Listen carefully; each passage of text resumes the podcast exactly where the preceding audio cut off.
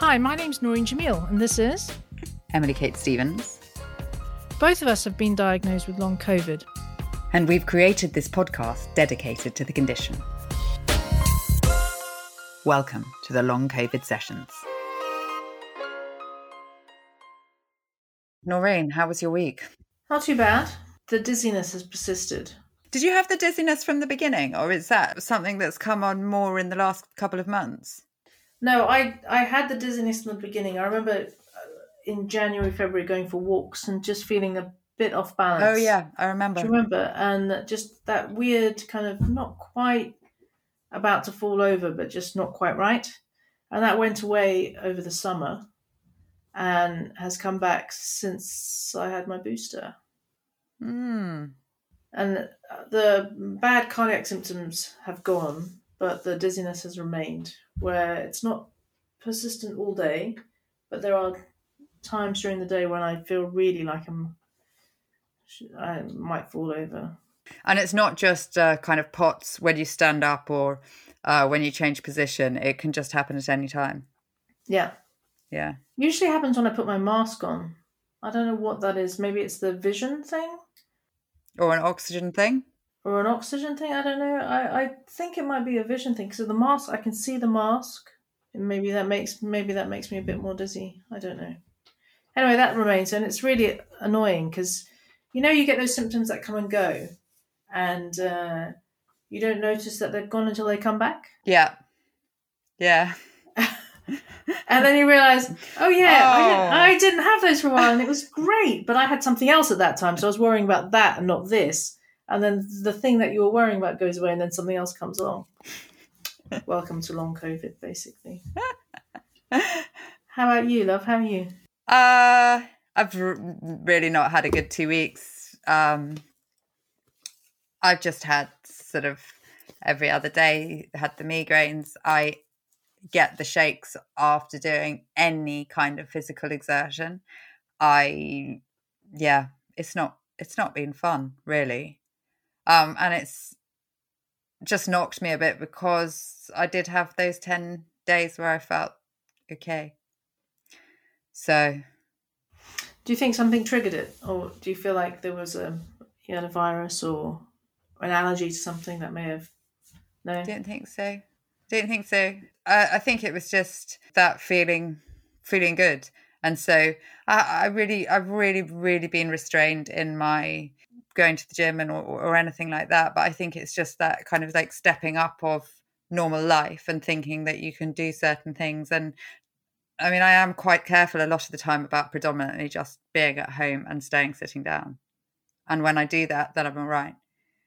It's that pacing, isn't it? Mm uh, if I have a day where I've run here, there, and I even did a couple of social events. Not doing any more, don't worry.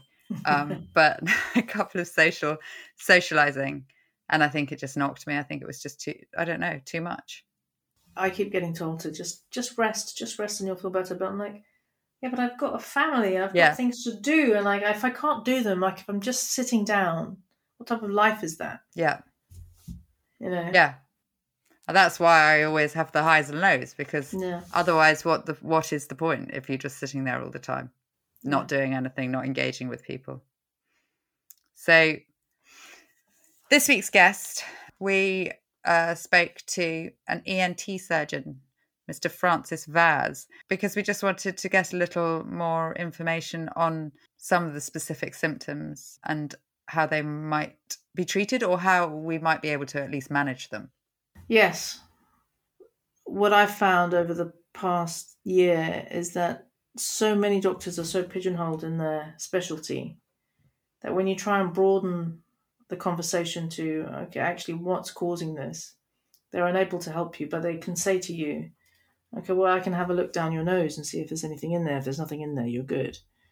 And it's that treating by by some kind of reassurance which to a degree is helpful, um, still doesn't get to the bottom of what our problem is. But if we can at least try and manage certain things day to day, or or be told that yeah, this is this is a symptom, but it's not going to kill you. So many of our symptoms are ENT. So it was very it was useful to have this conversation with Francis. What are the main things that you are seeing come to you as a result of, of long COVID? Um, I think specifically, um, I, I, I, am an ENT surgeon. I see all sorts of things with ears, noses, and throats, but I have a specialist interest in throat based things. So I see a lot of change in voice. I see a lot of tension in the throat. I see a lot of mild swallowing problems um, that will have come through as a result of COVID, after COVID. Um, I, however, also see quite a lot of um, a lack of sense of smell, anosmia. Um, I see quite a bit of tinnitus that's certainly been on the increase uh, from a um, ENT symptomatology perspective. So you see a, a, mix and a match of things that definitely has been driven by COVID, I'm sure. Is that a picture that you see in other post viral situations? Yes, you do. But the magnitude and the numbers of people that have been infected with COVID 19 uh, are so significant that I think we're seeing the drive of these other symptoms coming post virally. And, and so there are just so many more of them, and some of them much more intense at times that push people to be seen for a consultation, some advice, and some reassurance.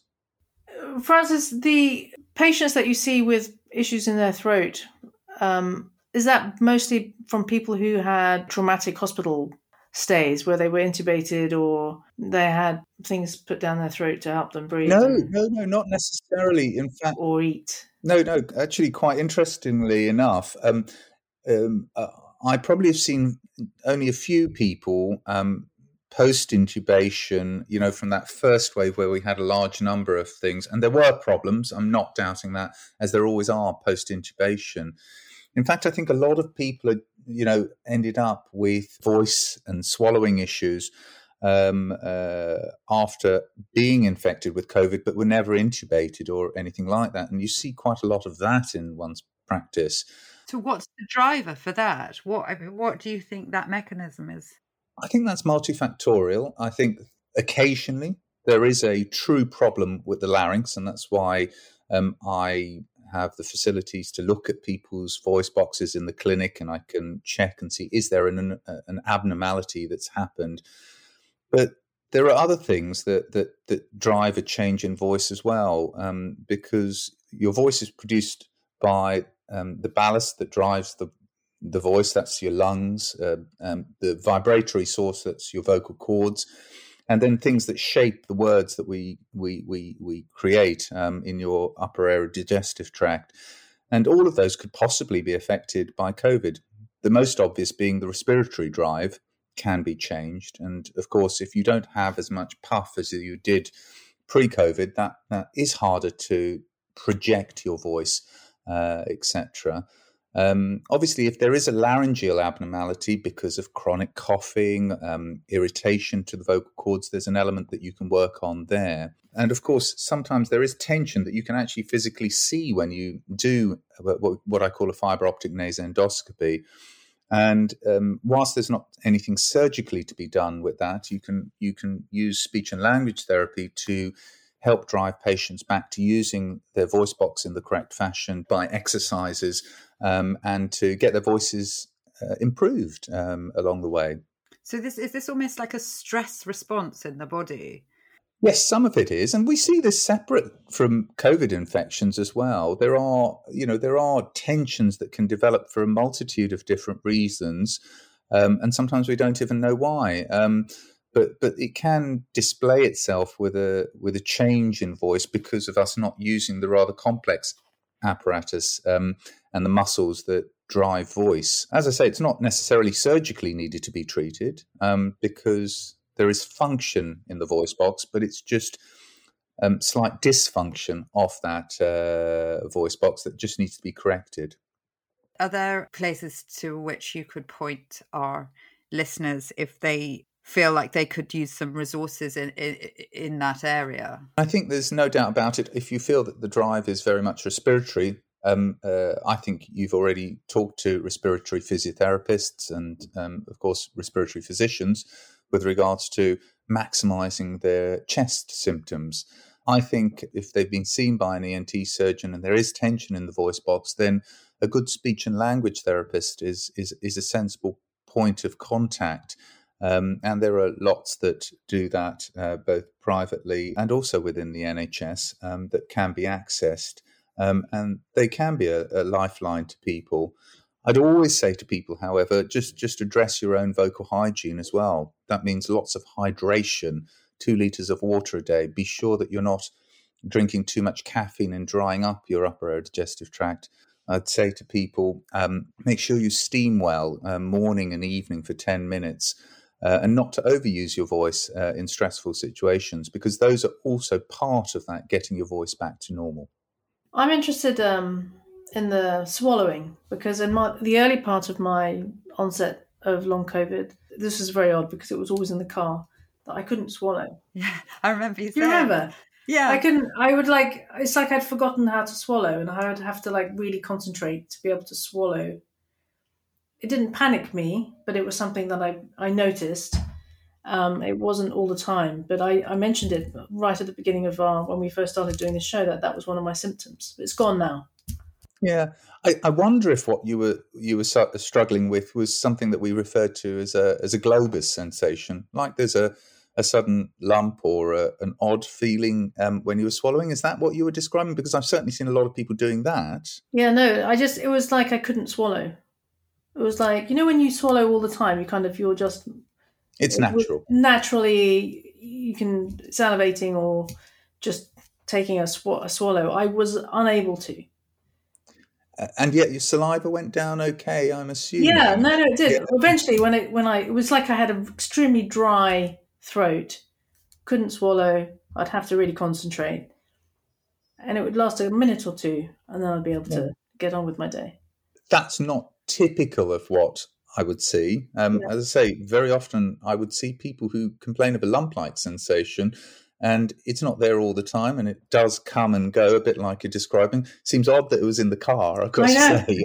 I don't, I don't understand why the car brought it in, unless you know it's a positional thing as well. Um, but but certainly people are having odd swallowing phenomenon, and I think that it is related to a degree of tension in the muscle musculature that you know they literally feel like there's something unusual that's there, and of course persistent symptoms like that all, always need investigation.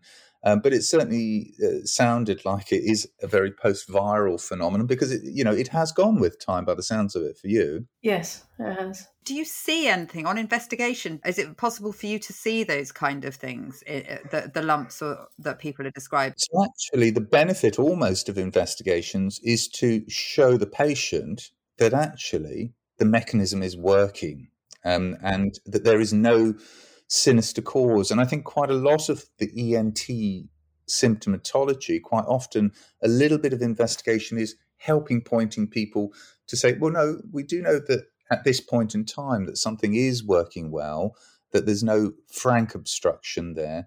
Um, and um, you know it is very likely to continue to get better, as happened with you. Actually, uh, to be honest with you, you know, so so I think that that's that's a nice thing to be able to reassure the patients that functionally things are working okay. Intermittently, it's problematic.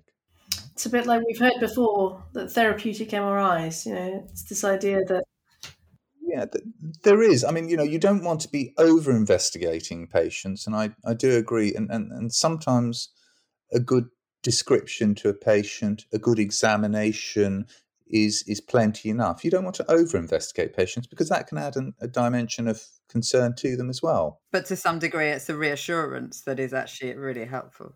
Um, I ha- I have always said that I have what feels like a constriction in my throat. It feels like my throat is shutting down. Uh, have you seen that?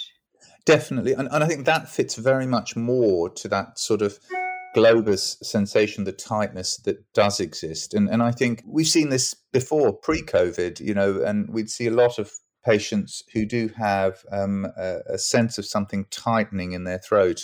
Now, of course, that, that, that thankfully is very unusual for it to be anything of any sinister nature.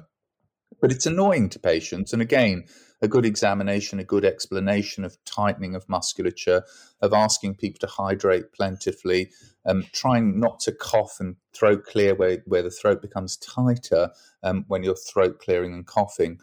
Um, you know, it all helps that upper esophageal sphincter.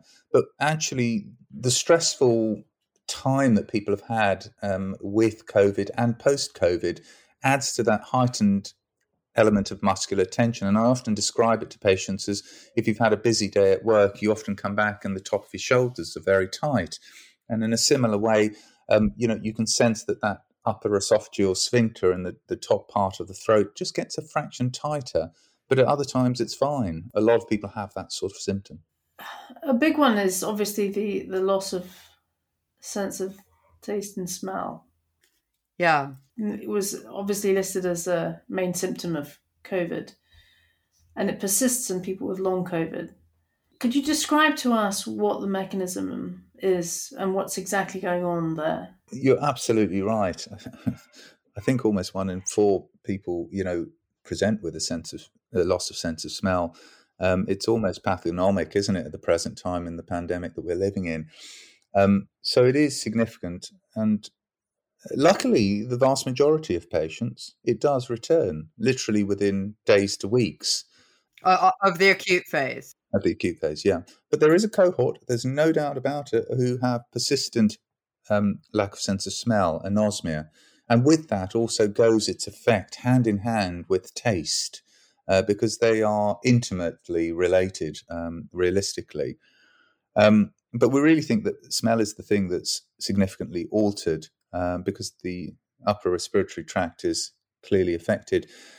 And and I think the thought the thought process really is it's the support cells of the of the nerves that um, uh, detect odors and smells that um, are damaged um, and hopefully uh, come back to normality, but not always. And so some patients are left with a persistent uh, lack of sense of smell. And for those that haven't ever suffered with it, it's people think, oh, it's only a lack of sense of smell, but it it is quite imposing to a patient's life, and and uh, it's been around for ages. The idea of anosmia, but just because of the volume of patients that have st- suffered with COVID nineteen, I think we're seeing a hell of a lot more of it um, in the clinics uh, of people struggling with some long term anosmia do you have a, a strategy for for treatment or um, coping with it? I sort of look at them up front uh, as always because I think you've also got to remember that there are there are non-COVID reasons for having uh, a lack of sense of smell. Uh, for example, if you've got quite an inflamed nose, if you've got polyps in your nose, and some unusual causes as well that you do slightly investigate for. Um, but a lot of the COVID patients will tell you this has happened and it's happened after I've had COVID 19. So it's very reassuring. Um, but I typically look at those patients, I take their story, and then I'll examine them with what, what I referred to earlier on as a nasal endoscope, and I look in their nose to see if there's no obvious obstruction.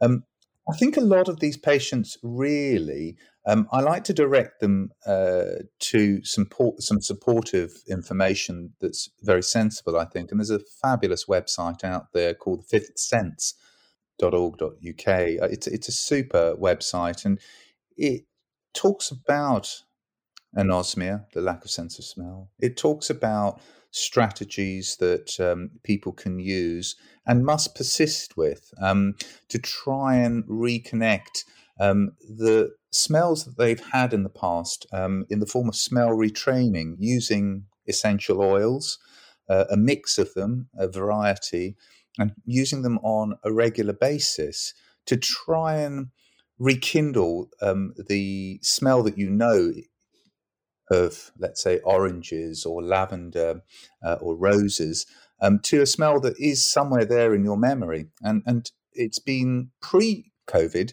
uh, proven to be very effective, and I think has shown some great benefit to patients um, post COVID. Um, you know, so so I, I, strongly recommend them to touch base with that website and think about a smell retraining program for themselves. That sounds like it's mainly using nice smells that you sort of want to smell, not not yeah. just super strong smells. No, they, they, they are distinctive smells on average, but actually any distinctive smell is, is, is of some benefit because it's, it's, it's triggering thought processes in your brain as well and, and putting the two together. So what's going on in the in the long haulers who uh, who are describing like a, a, constant sense of burning or one of one of um, the people I've spoken to says they have a constant smell of a dead mouse. Yeah, there are there are people who suffer unfortunately with true cacosmia, uh, which is that ugly sort of really not pleasant smells and and again that's existed beforehand as well and you do, you know, again, it's a little bit about examining them, investigating them, but there are a small portion of patients who definitely do have that. Um, and, and again, I do think it's important still to try and recalibrate the smell mechanism um, uh, and uh, still to use smells that you know what they should smell of um, because you're being driven to unusual alterations in odorant molecules that are coming and hitting your olfaction or your nasal uh, receptors for smell. Um, and you're just getting a slightly altered sensation and um, and it's trying to recalibrate that to something that you know does exist because you know these smells and trying to get them back to something that's not so unpleasant but there is a small proportion of patients most people i think are struggling with frank lack of smell, but there's a smaller percentage of people who just have a rather uncomfortable, unpleasant smell that can be. So these cells that are damaged in the in the nose or the nasal area, are they damaged for good? Obviously, a lot of people get their sense of smell back. Is that them healing naturally over time, or? Yes, I think that's the benefit of these supporting cells um, uh, healing with a with a degree of time and that recuperation. But of course, you know, if things persist, you do wonder whether or not um, that actually the true nerve uh, damage could have been incurred. And we see this elsewhere in the body that sometimes after an upper respiratory tract infection, you can get even damage to different nerves in the body that suddenly become dysfunctional. And that can lead to a, permanent sort of situation where things do not resolve. Um, uh, but I would reiterate to people that that actually it's still always worthwhile persisting with trying the smell retraining because there is something in our minds that we do remember of good things and good smells. And if there's a chance of getting it back to some degree of normality, a complete degree of normality, it's worthwhile persisting. Yeah. Emily, you suffer a lot with tinnitus. Yeah. Um, the the ear bits for me are um, quite close to home. I've had a, a lot of tinnitus. Uh, it wasn't so much in the early stages, but in the last year or so, um, I've had a lot of tinnitus, and also um, I don't know if this is related, but a, a sort of it's like the sound is being squashed in my ears at times. It's it feels like somehow my eardrums are compressed. It's like i don't know the sound is being squeezed through. Can you explain these sort of symptoms that people are experiencing? And and whether there is one mechanism driving those things or whether it's multitude there's no doubt about it that tinnitus referrals um, have escalated post COVID-19 and in part, that may well be because of COVID 19 affecting patients like yourself.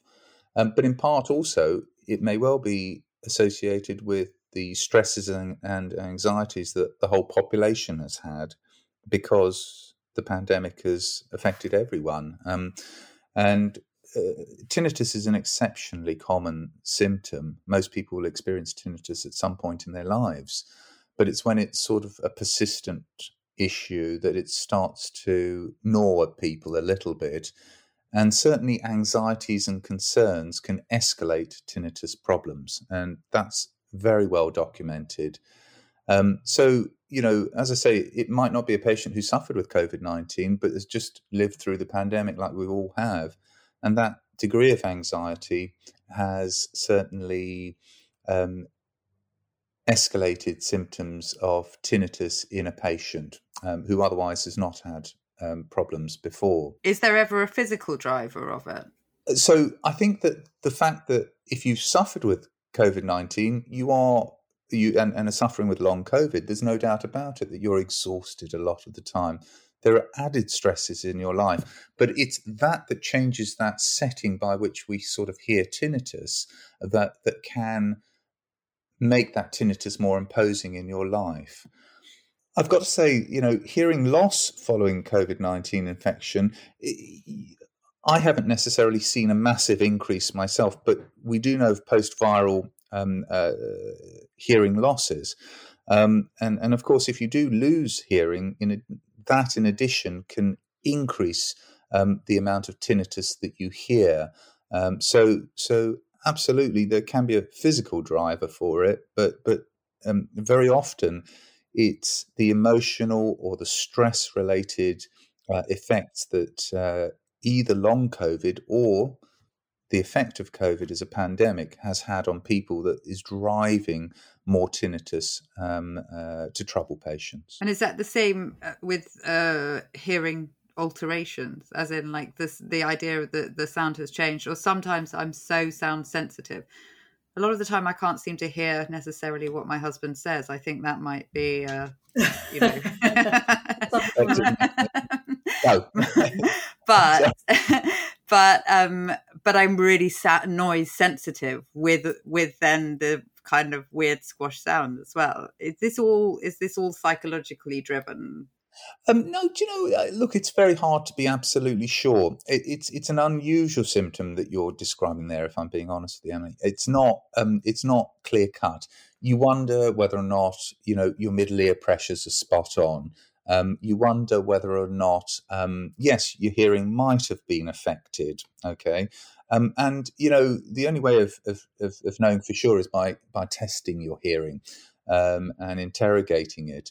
Um, and it, it, may come back as being absolutely normal. Um, and people, people still get unusual pressure like sensations in their ears um, sometimes related to their eustachian tubes, um, and it has been an upper respiratory tract based pathology. And the eustachian tube is the connection from your upper respiratory tract to your middle ear um, sort of cleft. So, you know, people can experience odd sensations in their ears um, as a result of an infection, um, uh, most certainly, uh, and including COVID 19. What about Noreen's odd ear sensation? What have you got? I was just going to say, can it happen in one ear? So it can happen. It, all symptoms can happen in one ear.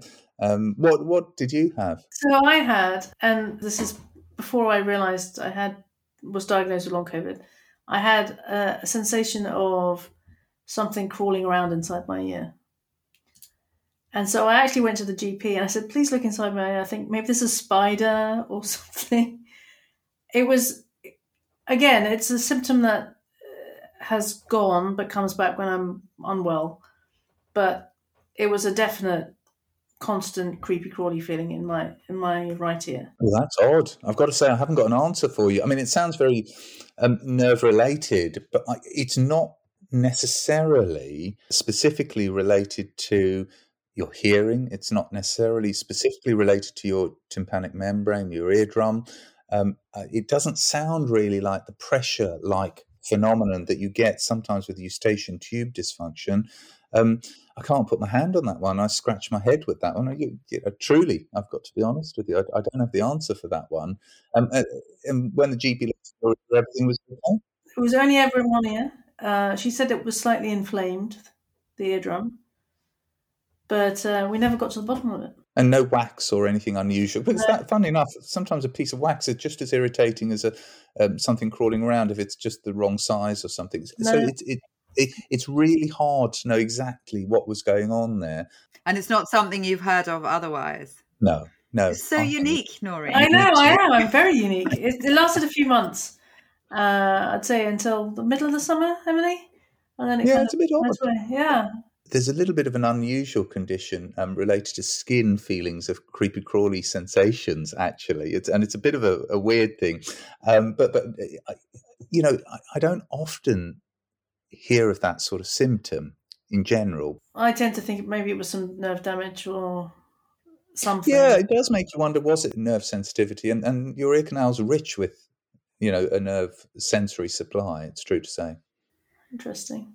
Now, what about something that uh, really seems to have affected both of us throughout all of this? And this could be neurological, but talk to us about vestibular disorders, potentially it being physical crystals in the ear rather than being uh, neurologically driven. Can you talk to us about dizziness, balance? So, what I would say, um, the crystals bit um, is a different entity. Okay. okay. That kind of uh, driver is completely unrelated to this post viral um, dizziness. I think so. I think so. But there's no doubt about it that, that viral infections can cause balance issues. And we do see um, uh, an acute labyrinthitis or vestibular neuronitis um, um, where that inflammation in the balance mechanism or the nerve of balance can cause quite a significant um, initial imbalance uh, in patients. Um, now, of course, uh, you know that can make people quite unsteady and quite unwell, typically um, for a short time. Um, uh, and when I say short, I'm talking about a week or so. Um, and patients are often treated acutely with anti sickness medications. Um, but um, they shouldn't be on those medications for too long, and they should start trying re- recalibrate um, their brain and their balance mechanism as quickly as possible uh, and as safely as possible um, to get back to as much of normality as possible. And most people do do that if they are reasonably young, fit, and healthy. Um, there are specific vestibular rehabilitation programs that you can put people on. There are specific types of exercises that people can look up called Cooksey Cawthorne exercises. And these are all challenges that you're going to offer your brain to recalibrate.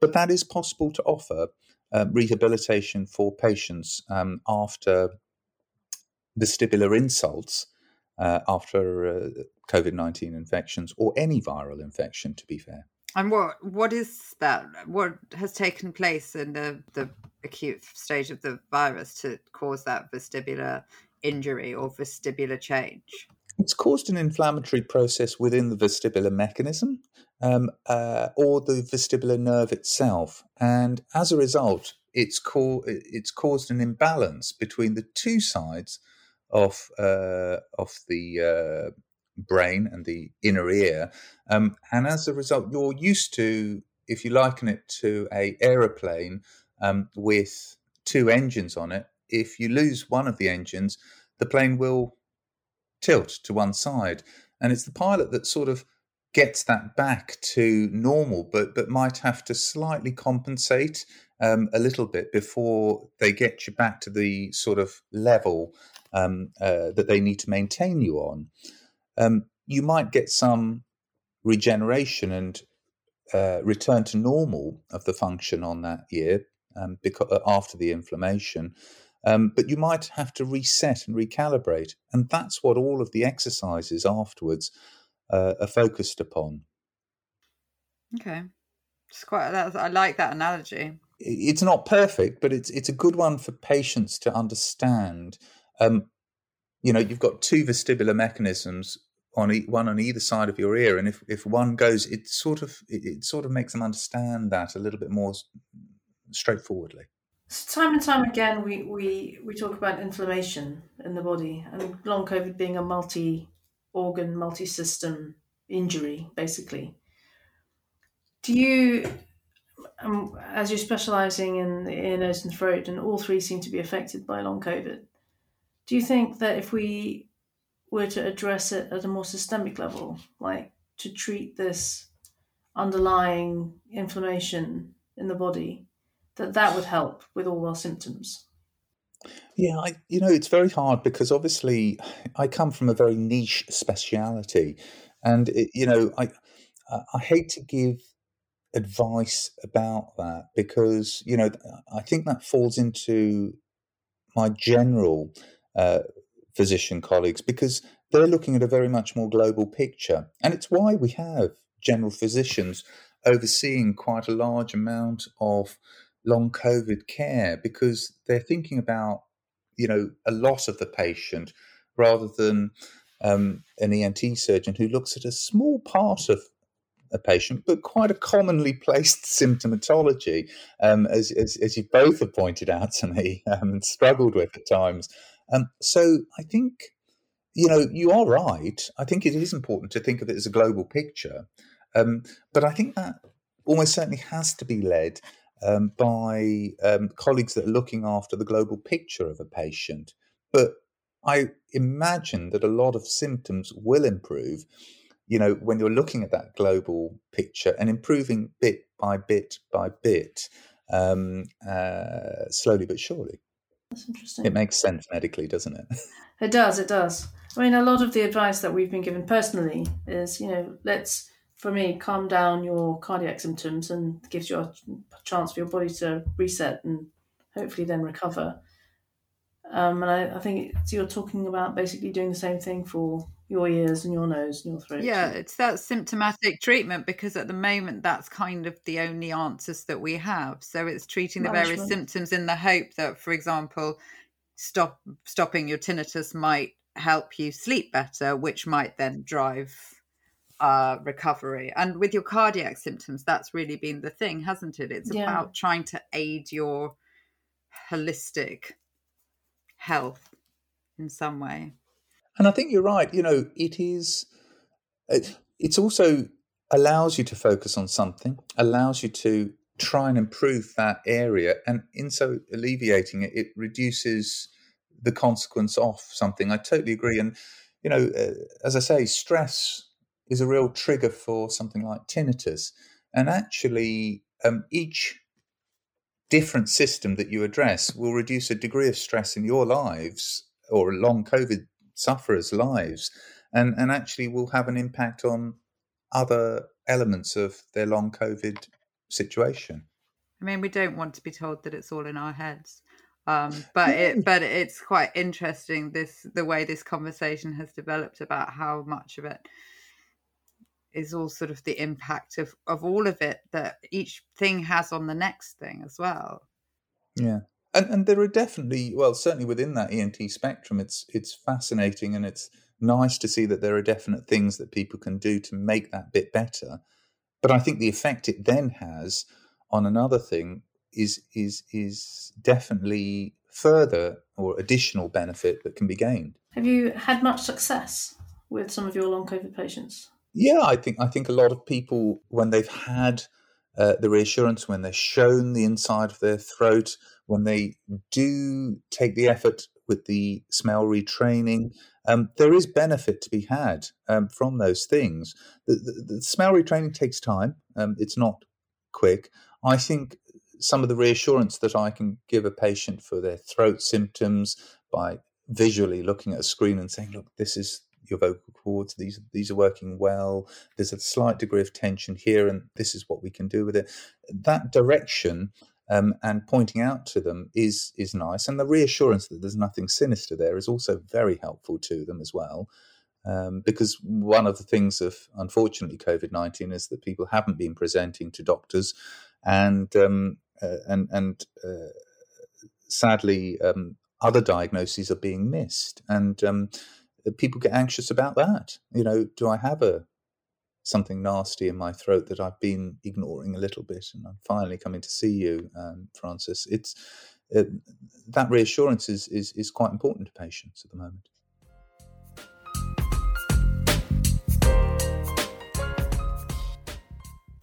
I think I did come away from the conversation feeling slightly like, oh, so there there is the suggestion that more of these things are in your head, but he does actually say that there is a mechanical driver for certain of these things, and then certain tendencies get exacerbated by stress and anxiety.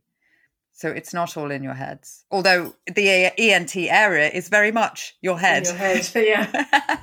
I mean, I think I came away with with just a reinforcement of this idea that doctors don't have all the answers, and that you know, as individuals who spend a lot of time talking to people and researching on our own this particular post-viral illness, we sometimes have a greater understanding of what's going on in in the whole of our bodies than a doctor who's just looking at one particular part.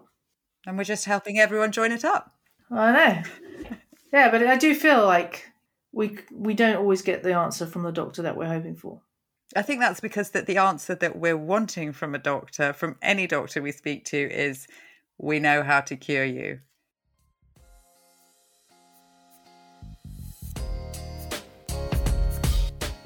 Join us next week as we hear others' experiences of long COVID.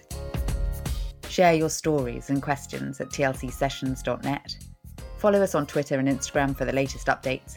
And if you found this interesting, please do subscribe.